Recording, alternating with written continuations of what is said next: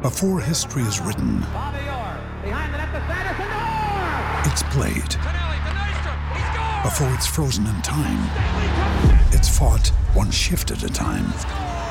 Before it's etched in silver, it's carved in ice. What happens next will last forever. The Stanley Cup Final on ABC and ESPN Plus begins Saturday. It is Ryan here, and I have a question for you. What do you do when you win?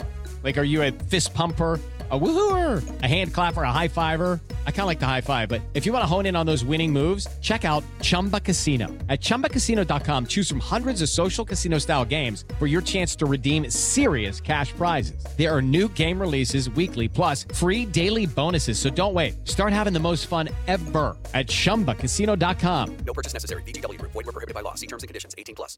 Hello, it is Ryan, and we could all use an extra bright spot in our day, couldn't we? Just to make up for things like sitting in traffic, doing the dishes, counting your steps, you know, all the mundane stuff. That is why I'm such a big fan of Chumba Casino. Chumba Casino has all your favorite social casino-style games that you can play for free anytime, anywhere with daily bonuses. That should brighten your day a little. Actually, a lot. So sign up now at chumbacasino.com. That's ChumbaCasino.com. No purchase necessary. VGW Group. Void where prohibited by law. See terms and conditions. 18+. Hello and welcome to the Churros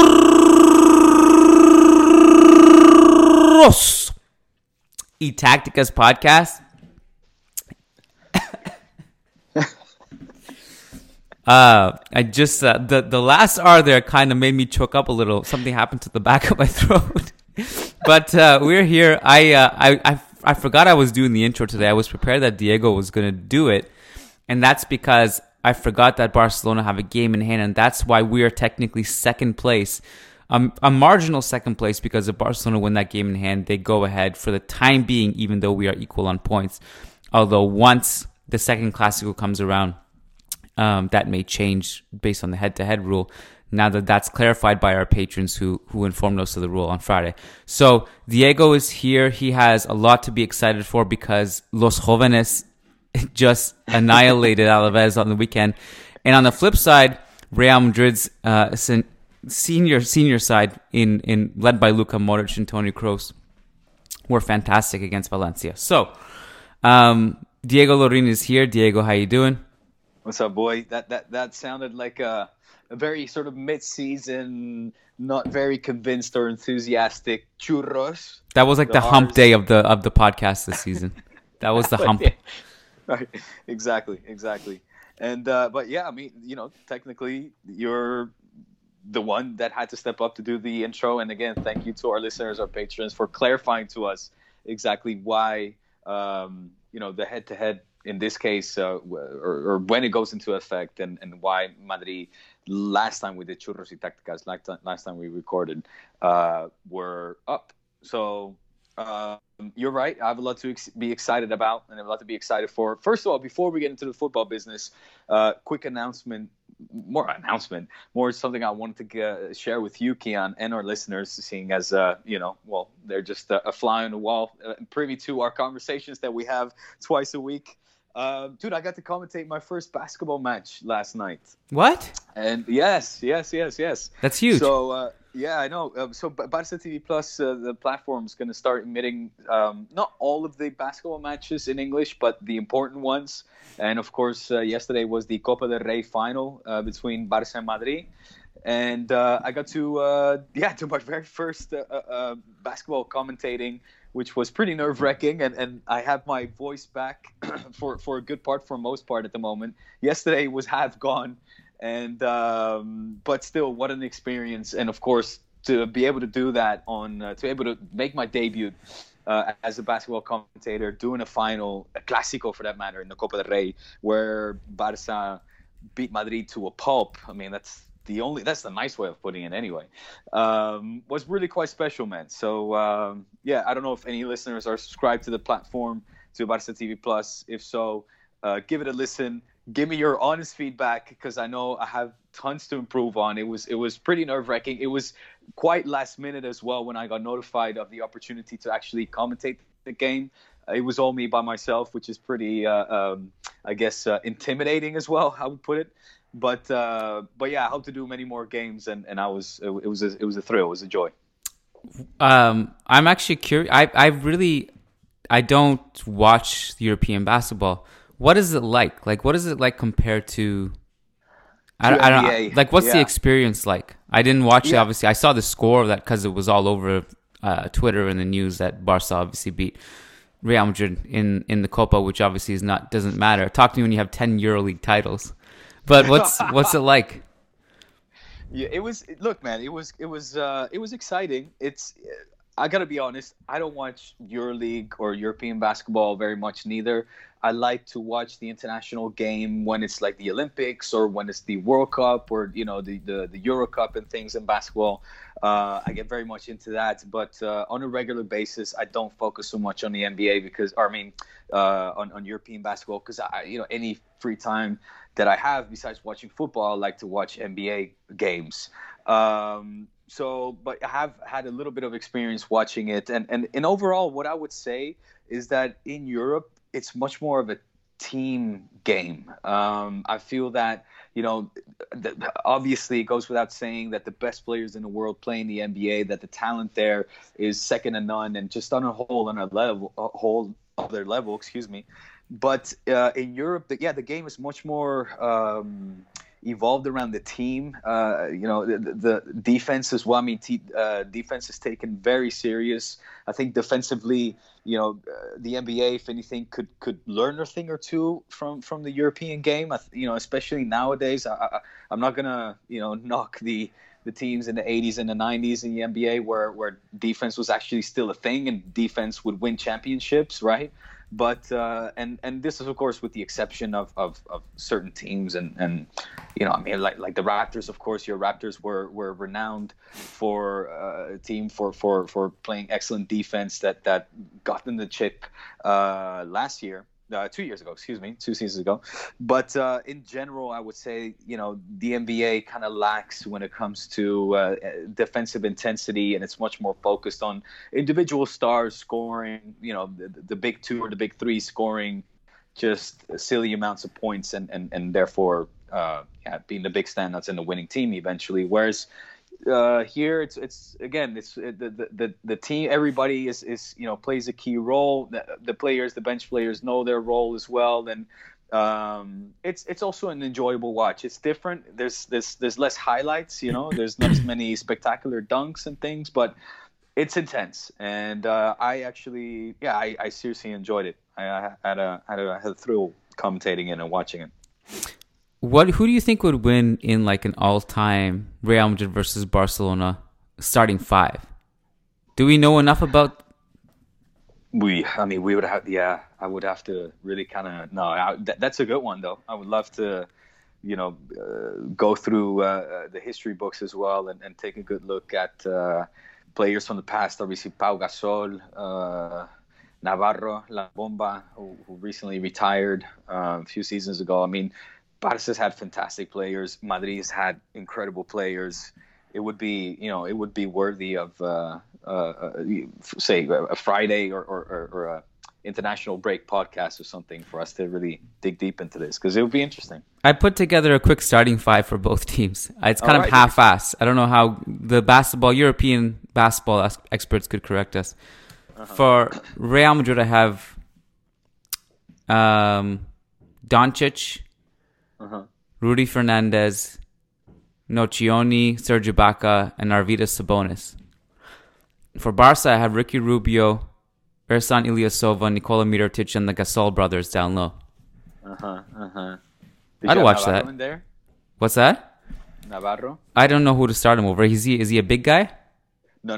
He's the point guard. I mean, he's a must starter. He's an okay. Maybe Rubio and Navarro backcourt then. Right.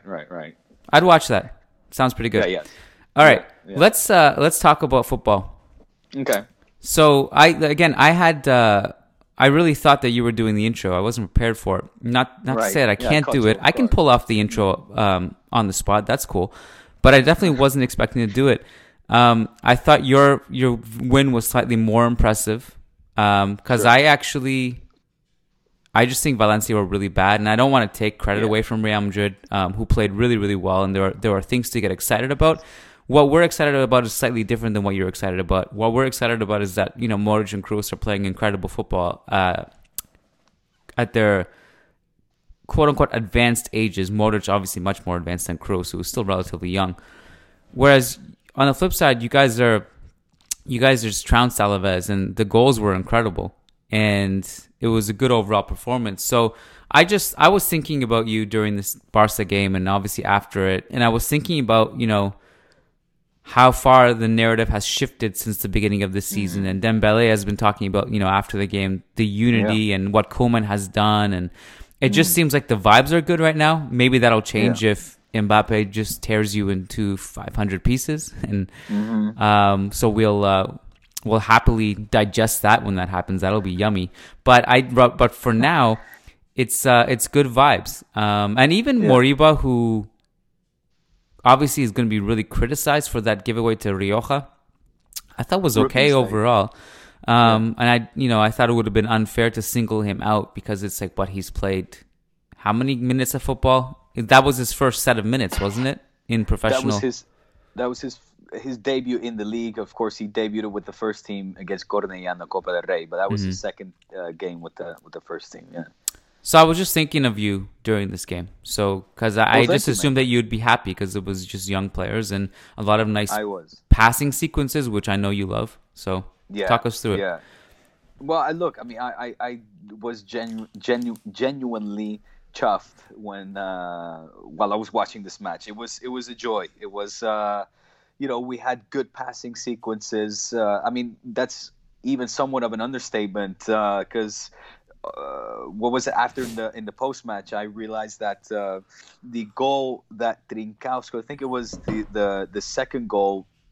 It was a minute and a half where all the Barça players managed to touch the ball 35 times before Mingueza puts in a cross, which ends up at Elias Moriba's feet, of course, and him being generous and just generally very aware of the other players, passes that ball to Trincão to get the goal. So, like you said, I thought it was the perfect match, if you will, ahead of such an important Champions League clash against a team like PSG. There was a plethora of youth on the team. Of course, that's a topic that we discuss so often on this pod in recent times, comparing the Madrid and Barça squad.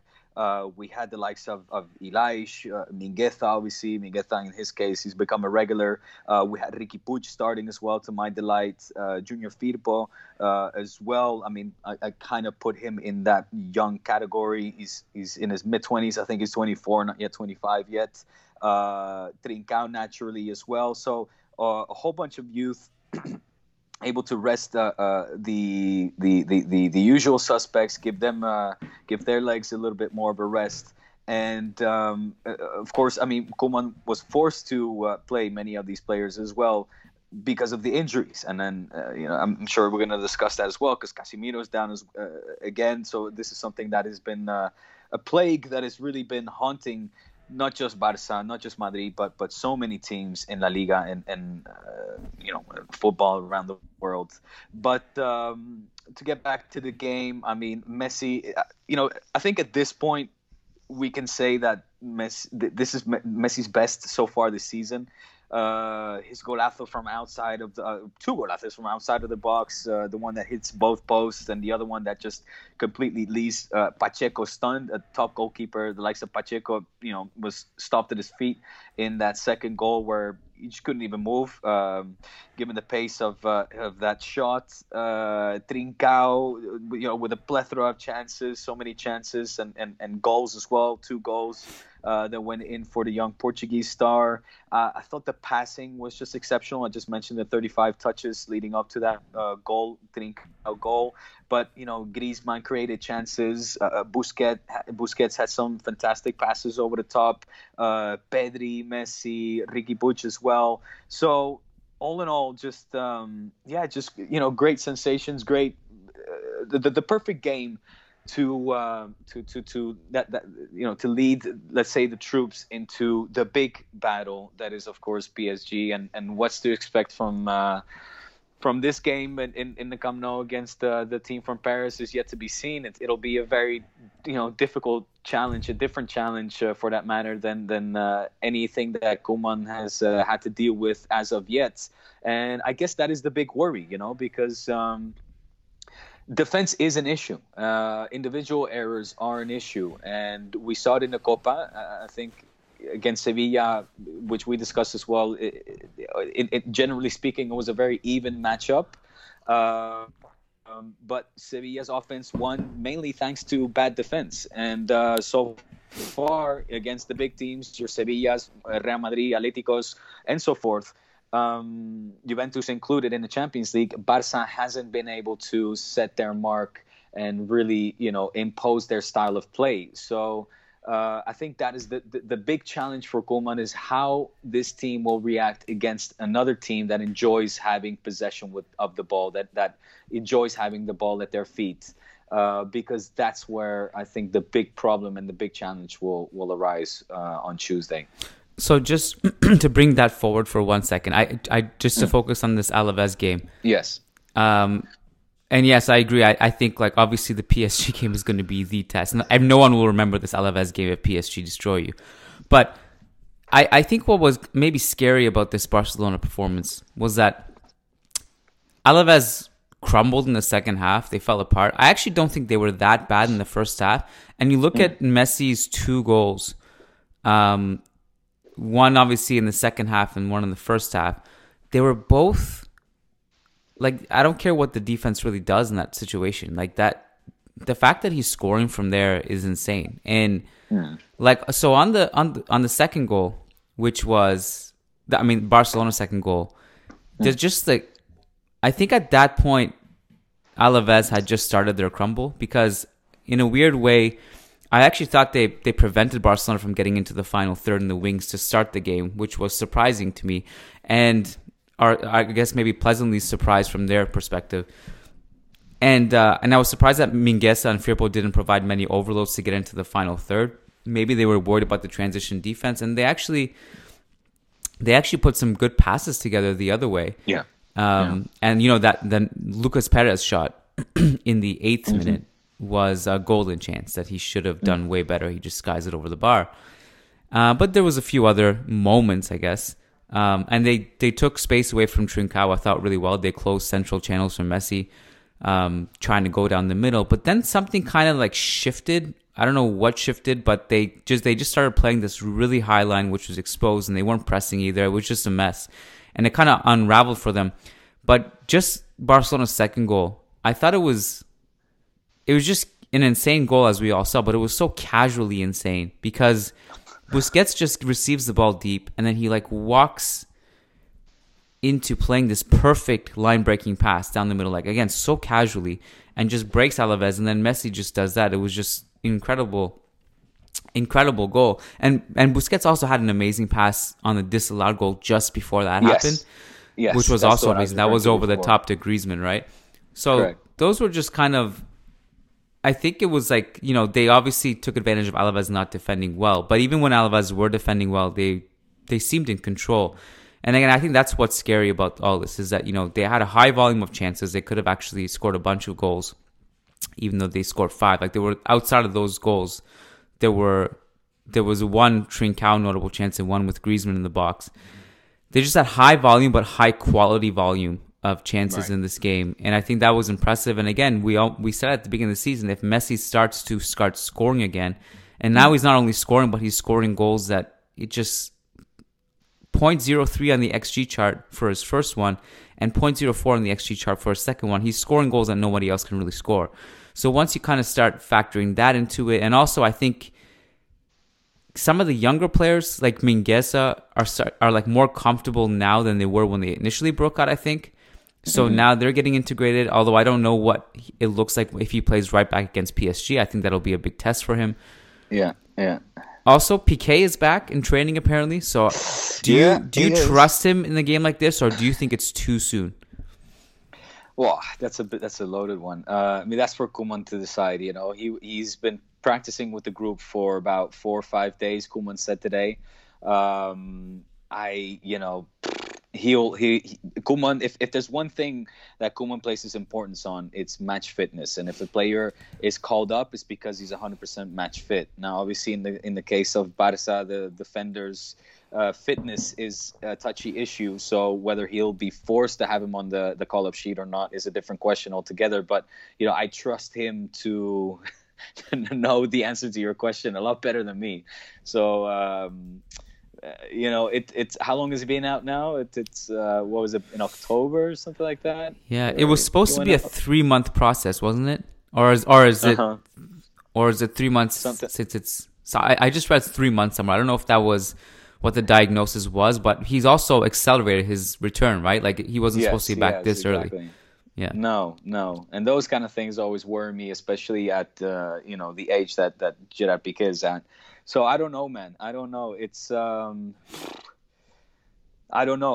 I just know that, you know, the defense, and this is not rocket science. I'm certainly not telling anything to Pochettino that he doesn't know already.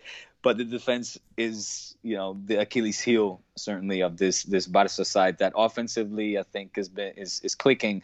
You know, better than ever before so far this season, I'm referring to. But defensively still allows too much. You talked about the Lucas Perez chance. Also, Rioja had a fantastic chance. Of course, in fact, I mean, the goal came from Rioja as well. So Alaves did have their own chances when the score was still 2-1 to...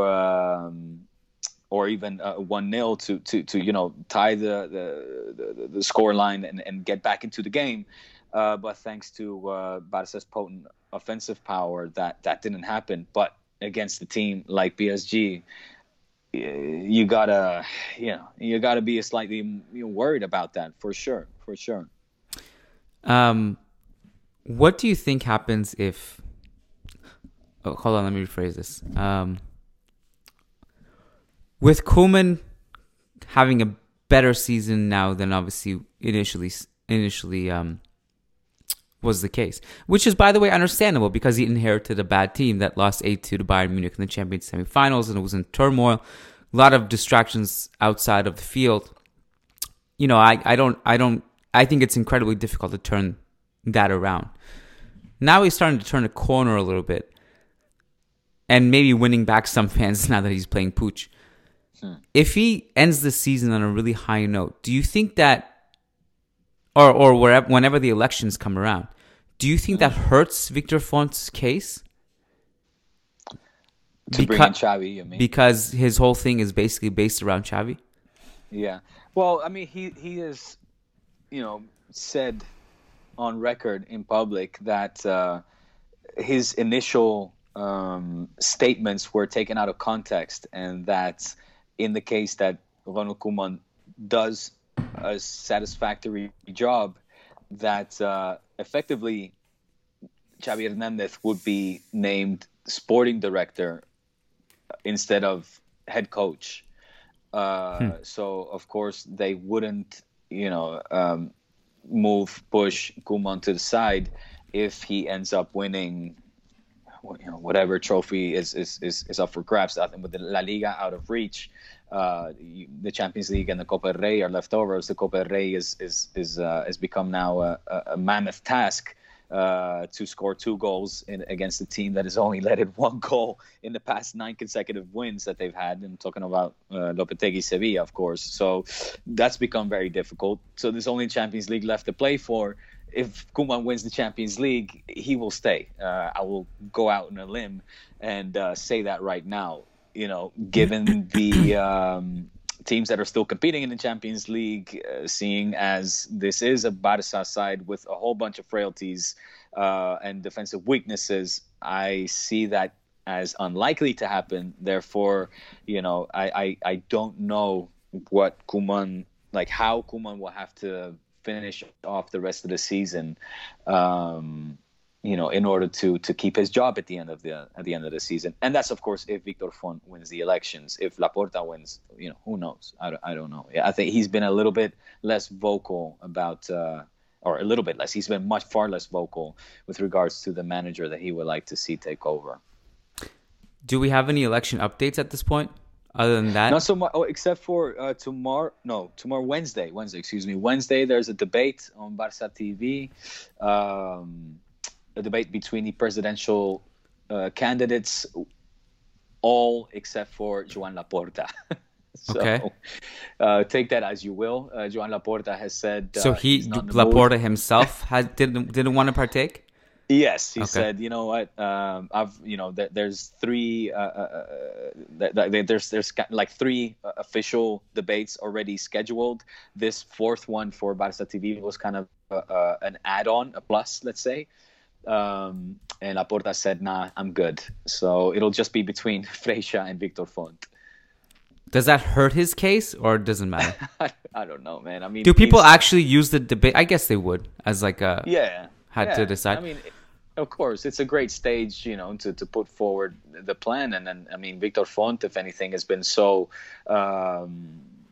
vocal about it, and you know, has been doing his press conferences, or I should say, his rounds to the media outlets to discuss his plans. And whereas, you know, with Laporta, there's still a whole bunch of question marks. Having said that, Laporta is the front runner, and all of the polls show that he is well ahead of his rivals. So he's probably looking at that and going, you know what? He's taking the Joe Biden approach, right? He's saying, I don't really need to talk that much, so I'll just kick it at home and let these dudes duke it out, and then I'll do whatever. I'll do the minimum effort, let's say, whatever I have to do, because he's well ahead in the polls right now.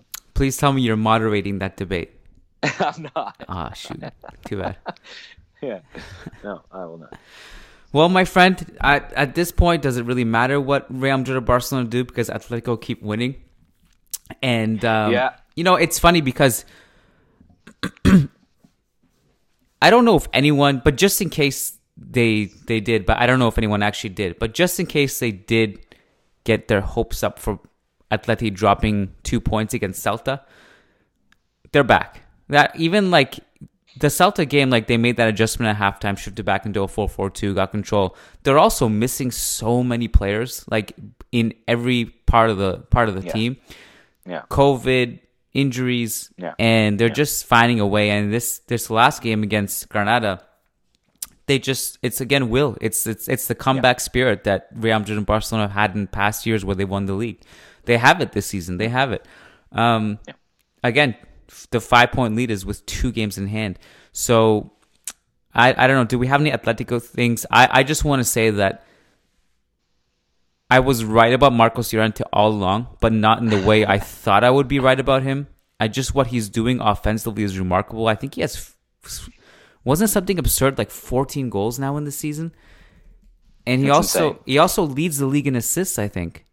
It's just insane what he's doing. So, and obviously Suarez, and did you, I don't know if you clocked this, we retweeted it from the Churros account. Luis Suarez has 16 goals on 20 shots this season. 20 shots. That's even impressive in like if like Shaq is getting the ball in the post and he scores 16 points out of 20 shots. It's impressive. Wow. Or 16 times out of 20. Yeah, no, I got you. 32 points. Yeah. But that's insane. I did not know that. I mean, look, you know, we've been, us and everybody for that matter, and their grandmamas have been talking just maravillas, marvels about Llorente and Correa for that matter. I think, you know, on the day where Luis Suarez wasn't able to put a goal in the back of the net after having had, I believe, a string of 4 consecutive games where he got on the scoreboard. You know, it has to be Llorente and Correa who take over and take care of business. I thought Kondogbia was particularly good as well. Good passing from him between the lines, over the top to Suarez. Despite Suarez not scoring, I mean, he was fighting literally everything. I love seeing that Luis Suarez intensity that only he can bring out on the pitch when he really wants to, right? And I mean, Granada tried. Really, this was a very serious match from the Andalusian team. I think until the 52nd minute, roughly, they were still in it. Had a possible penalty call as well, but pretty soon after, you know, Llorente, your boy, became the protagonist, and just showed everybody once again, you know, you can put him anywhere, whether it be as a winger, whether it be as a forward, whether it be as a midfielder. He is literally that good. And I mean, at this point, Kian, I know we did our mid-season awards already, but if we would have to come up with a top three best players of La Liga, you know, I think he would make that cut. You talked about his goal scoring and his assist abilities. Whether he's leading an assist, I don't know that off the top of my head. It wouldn't surprise me, you know, and I think I would put him in that top three because along with Luis Suarez and Messi, I think he deserves to be in that top three spot. For me, Luis Suarez and Llorente are the driving force behind this unstoppable Atletico that also have... the previously mentioned Correa in just excellent form. You know, okay, he got a lucky deflection on that definitive 2-1, but you know, what a team! Just a great pair as well between Correa and Llorente. The way they attack, the way they attack the space as well is a joy to watch. In particular, for all of us that have been watching Atletico with so much, you know, kind of despair, seeing as they, could, you know, were always, have been, at least under the management of Cholo Simeone, La Liga giants with so much talent, but actually now that talent is coming to fruition and we're seeing them play some really good football. So, you know, again, salutation from Churros y Tácticas to the La Liga champions. Well, because they're unstoppable. They and just to confirm, because I said I wasn't sure entirely if I was unsure if he was actually the assist leader, and he is. He has 7 assists. He's first in the league. Second is Iago Aspas with 6 assists. It's pretty incredible stuff. So yeah, he's been fantastic.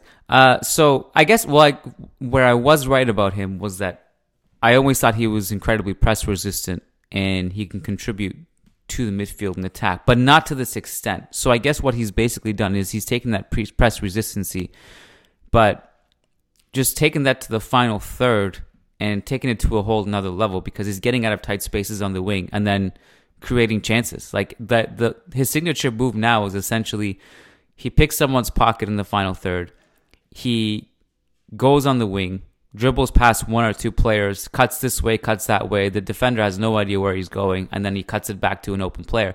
And also, you know what's impressive about all this? They're really doing this without an informed Joao Felix, who has cooled off significantly since the start of the season. They're all doing this through other means. And I'm sure Joao Felix himself will get back to a certain level, and that then this ceiling of this team will get enhanced even furthermore. So impressive stuff. I would love, I mean, of course, this is all hindsight and everything, but I would just love to have seen, as you mentioned, Madrid, I want to discuss that game a little bit more as well if we can a little later on. But with the good form that Madrid showed against Valencia, Barça, of course, of late as well, Sevilla and Atletico, if the season had started with these teams in this great form, you know, what the table would look like. But, and again, I'm not taking anything away from Atletico. I just think that now at this peak or crucial point, as crunch time point of the league, you know, things are getting very interesting, or could have been very interesting had Atletico not had such a giant gap, of course, and leading the pack so far away from the followers. You mentioned Sevilla there. I just want to mention that Papu Gómez looks like he's been playing there for 10 years. He does. I swear to God, the guy's the OG. He's like, he's the big dog in that locker room on day one. He just walked in there with his dick swinging and things, like telling people how to run, how things are taken care of, business, like how things are running in that locker room. I swear. I bet you there's other players looking at him like Luke de Jong going, wait, aren't you a new guy? Should you be quiet and just observing things? I just he's something, man. Watching that Sevilla Huesca game, it was like he just took over. He did what he wanted to, and he was playing. He never settles for this easy cop out pass. He just constantly dribbling at people or looking vertical. putting these amazing passes into the box. He's a good dribbler. He's a great shooter. The one thing I think he could have done better, there was one break that they had in the second half where I think he should have passed it. And he ended up kind of getting his shot blocked. But other than that, he was fantastic. And he wants to get his goal, man. He got integrated really quickly. And despite being taken off in the 75th minute, I mean, his influence was all over the game. He had 64 touches. He had a couple key passes. His passing accuracy was very high. He just did a lot of good work, and I think he's a tremendous fit at Sevilla. I wonder also, like, does this? It doesn't put Sevilla in contendership, but it certainly, I feel like, makes them a safer bet for that top four spot. Oh, for sure, man. Yeah. For sure, especially looking at Real Sociedad, Villarreal at the moment. Sevilla are un escalón por encima, like one step ahead of these guys. And I don't know how big the margin is right now, if it's 5, 6, 7 points along those lines. I think it's 6 or 7. I mean, they have cemented themselves for that number 4 spot, and who's to say not third. Barça are now in third, so I think we're only 1 point ahead of Sevilla, and anything can happen, of course, in this crazy final stretch of the league. I wanted to give a special mention to two people, really. Munir, who only scores golazos when he scores. He's been good. Was a fantastic header. But also the man of the match for me was Bono. What a great goalkeeper, man. Having said that, I thought that Fernandez for Huesca was particularly good as well. I had to go to the table to kind of see how many goals that they have received as a team, and wasn't entirely to my surprise to see that despite being last in the standings, that there are actually 6 teams ahead of them who have received more goals than them. So shout out to Fernandez of Huesca, because I think he's a fantastic goalkeeper. But on the other side, Bono, man, many were surprised when Sevilla signed him from Girona, but it's just another freaking solid Monchi move, because he's just been fantastic. I thought there were moments there where Huesca should have and could have gotten a goal, and it would have been totally deserved. There was a Rafa Mir header that I remember him stopping. Then shortly after there was a double stop. Excuse me, a little bit later. And again, I mean, I threw out the statistics earlier on. 9 consecutive wins and only 1 goal received. With all respects to Koundé and company, a lot of that has to do with Bono, who, for me, was a standout and has been a standout for this Sevilla side. He had 2 on Rafa Mir. There was the header one that you spoke about, which Pablo Maffeo set him up, and then there was one later, like towards the end of the game, from the 6-yard box, which was point blank, like saved from a shot. That was the double stop, right? Yeah, I think that was part of the double. Yeah, I think that was part of the double save where there was 2 in that exact sequence. So, by the way, Montreal born, baby, born in Canada. Ah, yeah, did you know that? No, I did not. Yeah. Okay. He left Canada us. I don't know who he chose. What's his nationality now? Bono is, isn't he, I'm going to say Argentinian? Maybe. He is Moroccan. Moroccan, Jesus Christ. Yeah. You were way off. My apologies. Oh, my God. Yeah, born in Canada. I call him Bono, that's right. It's actually Bounou. Yeah. Yassine Bounou. I think his jersey says Bono, though. That's where the confusion is. It does. It does. He's got the Canadian nationality. So, I mean, I don't know. Does he play for the Moroccan national side? I don't think he plays for us, although I am the worst Canadian football fan ever. So I don't know. I'm pretty sure he doesn't play for Canada. I'm pretty sure. So that means he must, maybe because he's only broken out this season, maybe I don't know if he plays for Morocco yet. Mm. Churros. Let's just list up all the things we don't know that we're supposed to know. Totally right. Nowadays. Yeah, I as far as I can tell, Yeah, he has a bunch of appearances from Morocco. So, yeah, he's totally Moroccan. Okay. Good, good. Oh, so, hey, but where does this leave Sevilla Dortmund, man? Haaland against Koundé. Are you looking forward to it? So Dortmund are a mess right now. Dortmund, yeah. and then they have this whole thing with Marco Rose of Mönchengladbach now is leaving them at the end of the season. He's going to Dortmund reportedly, which I think is a great pickup for Dortmund. But it's just they're in this weird place. They haven't improved since they've let go of Favre, and I'm really looking forward to that because Sevilla are looking really good right now. And I don't know if you would agree or disagree, but do you think you give Sevilla a higher chance now than you did like when this draw was made? Totally. Yeah, you have to. Absolutely. It's a little bit like Barça PSG, where, you know, what a difference a month or two makes, because, you know, I think in terms of Sevilla, they're looking, you know, just so fresh, so tight, so organized, a clear idea.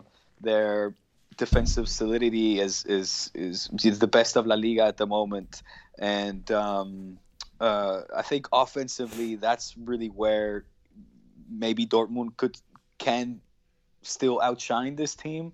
But obviously, with the addition of Papu as well, you know, hopefully they're gonna make me eat my words, because everything seems to be clicking over for Lopetegui's side, and I'm happy for them.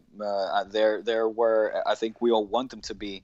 And for me, looking over at the troubles at Dortmund right now, you mentioned as well was it Mönchengladbach making that official through a tweet that their coach will be departing for Dortmund at the end of the season. All these weird things we see. Haaland also getting into scuffles.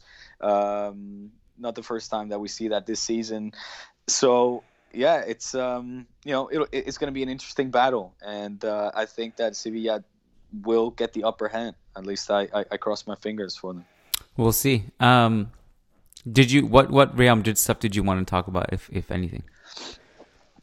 I wanted to talk about the easy victory, man. I mean, you know, I hope that this is going to be a lesson for you, that Valencia is just no match for Madrid, man. This was...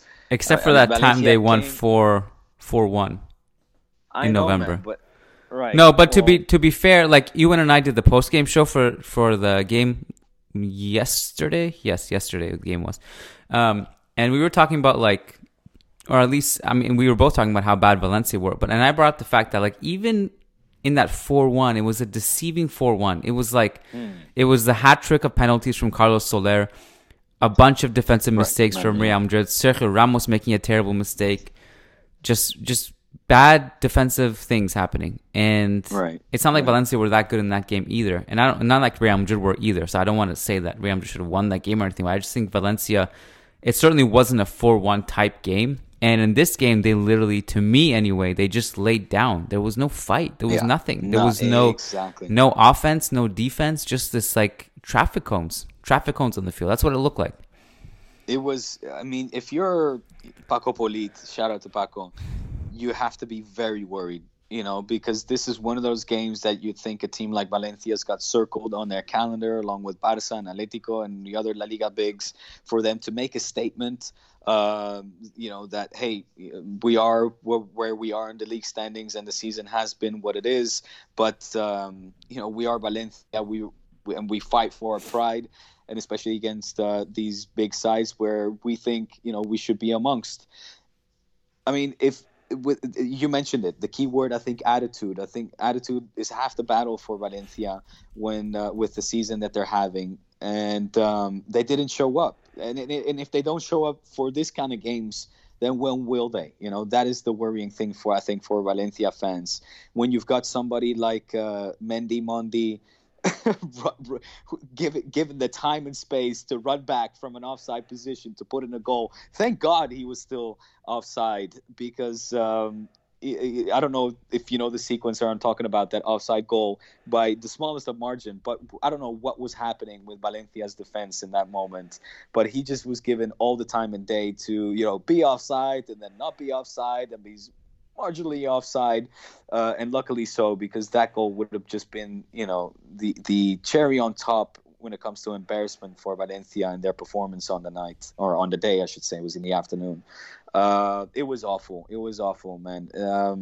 You know, how easy could it get for Real Madrid? Despite, for example, Benzema's goal, I thought was initially, I thought was a great goal, and I'm not taking anything away from the Frenchman, but, you know, with Correa, I think it was, or am I pronouncing it? Correa, I think. Yeah, Thierry Correa, yeah, right? Thierry Correa, yeah. Him basically not moving, being completely static, and Benzema, you know, just shifting to the side, and Paulista then turning his back as well to the ball. It doesn't get much easier for a team with so much firepower and talent like Madrid.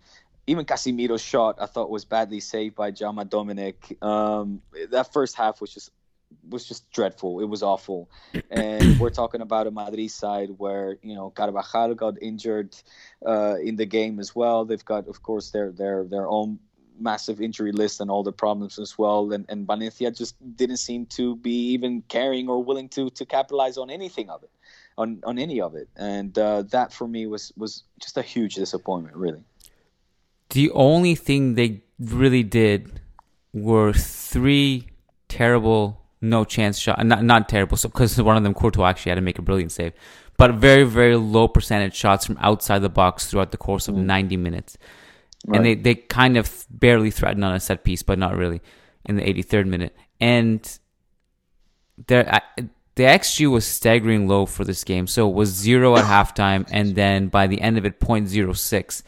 And I just thought it was remarkable that, like, again, I don't know what else to say other than that it was just a very bizarrely, just unchallenged victory for Real Madrid. And again, I don't want to take away anything from Real Madrid, who played really, really well. And Kroos had one of his best games, and he's had a great season. So to say best game is saying a lot. I mean, he was fantastic. Yeah. I just think, like, with Valencia, they're in this weird spot where you and I were talking about Dominic kind of when we were talking about La Liga goalkeepers for our mid-season awards, and that Dominic has faced the most shots in the league. And it's just weird because also Valencia have this defensive identity, but then all of a sudden they're giving up all these shots.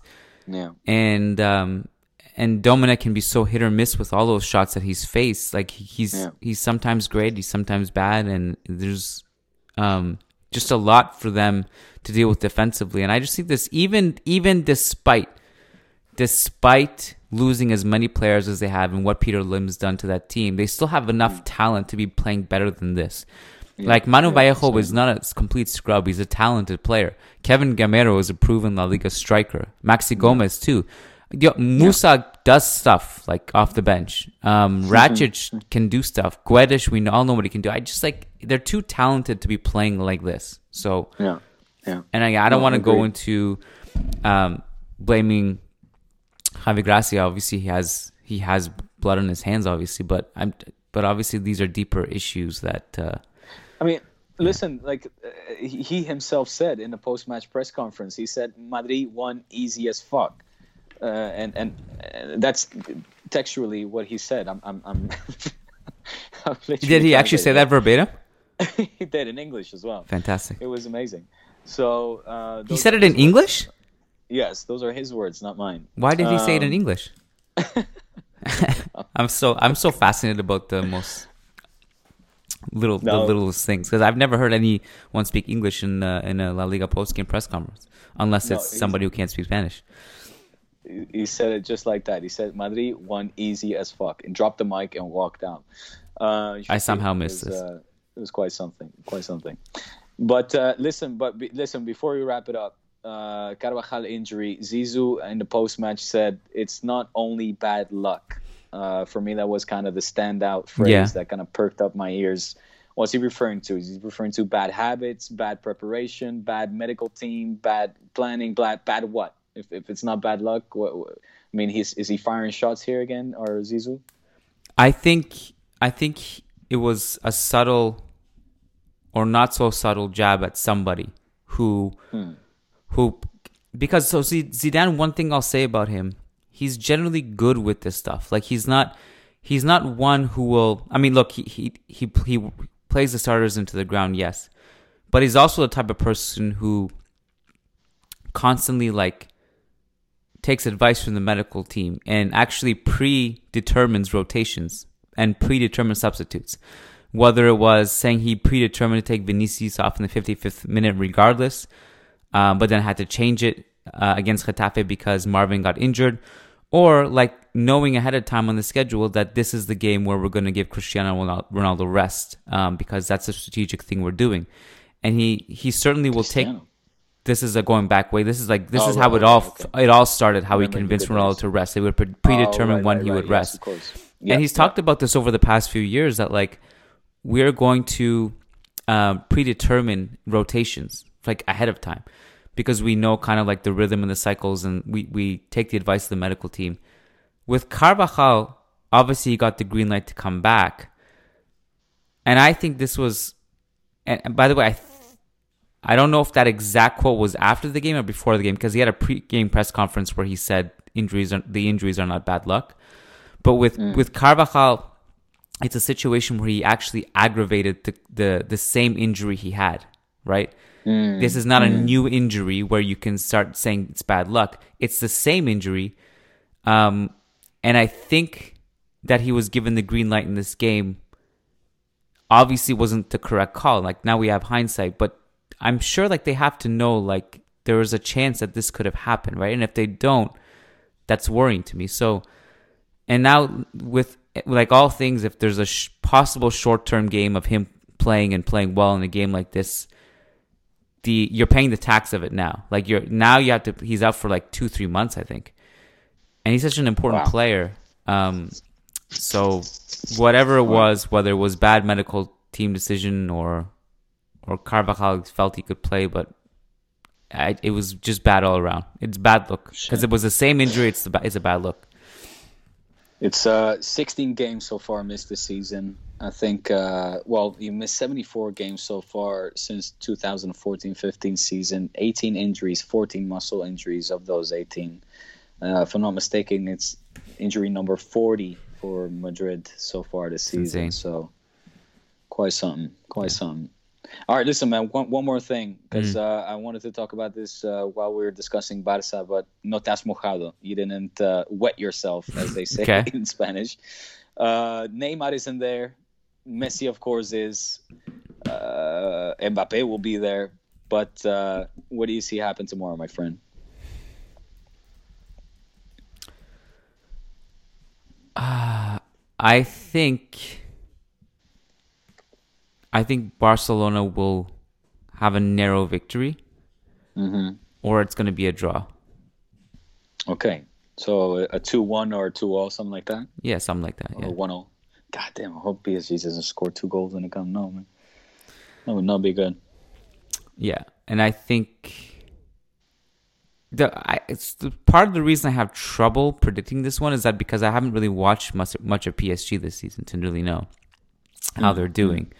And not having Neymar obviously sucks. It's not ideal. But I don't know, just a hunch that I think Barca will tie this game or slightly win or slight victory. And then PSG will ramp it up in Paris and win it there. That's my gut feeling. Okay. Yeah. How about you? How are you feeling? Di Maria's out? Di Maria also out. Yeah. That's a tough one. He always performs against Barcelona. So what's your feeling? Do you dare to predict anything? That's a likely scenario that could play itself out, the one that you just outlined.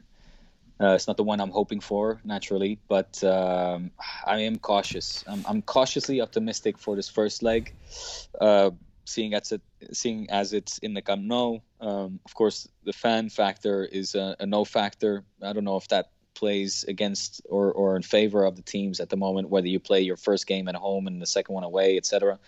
It's going to be tough.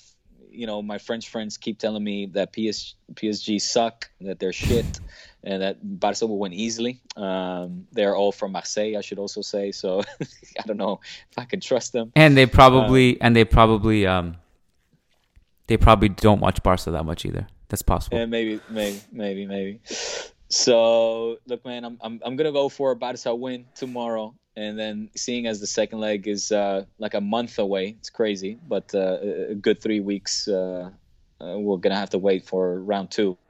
I'm going to wait for that one. But I think we're going to win tomorrow. Okay. Big words. Yeah. Big words, Diego Lorijn. Good luck, my friend.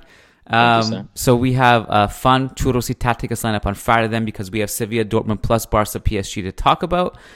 And we'll see what the mood will be. And we'll see. Yeah, we'll see. So to get access to that podcast, go over to patreon.com/churrosytacticas. It's only there. If you like what we do, please consider supporting us. It's actually cheaper than churro to get access to our churros. And our churros are much better. They're much longer. They're much thicker, and they're much juicier. So just better bang for your buck all around. Yeah, we're still talking about churros, right? Yeah, of course. Okay. So go over to patreon.com/churrosytacticas and get awesome bonus content. Every Friday you'll get a show. And Diego Lorijn, this was fun. We'll chat Friday. Take care, my friend. That's good too. You too. Peace. Sports Social Podcast Network. Judy was boring. Hello. Then Judy discovered ChumbaCasino.com. It's my little escape. Now Judy's the life of the party. Oh, baby, mama's bringing home the bacon. Whoa, take it easy, Judy. The Chumba life is for everybody. So go to ChumbaCasino.com and play over 100 casino-style games. Join today and play for free for your chance to redeem some serious prizes. ChumbaCasino.com. No purchase necessary. Void where prohibited by law. 18+ terms and conditions apply. See website for details.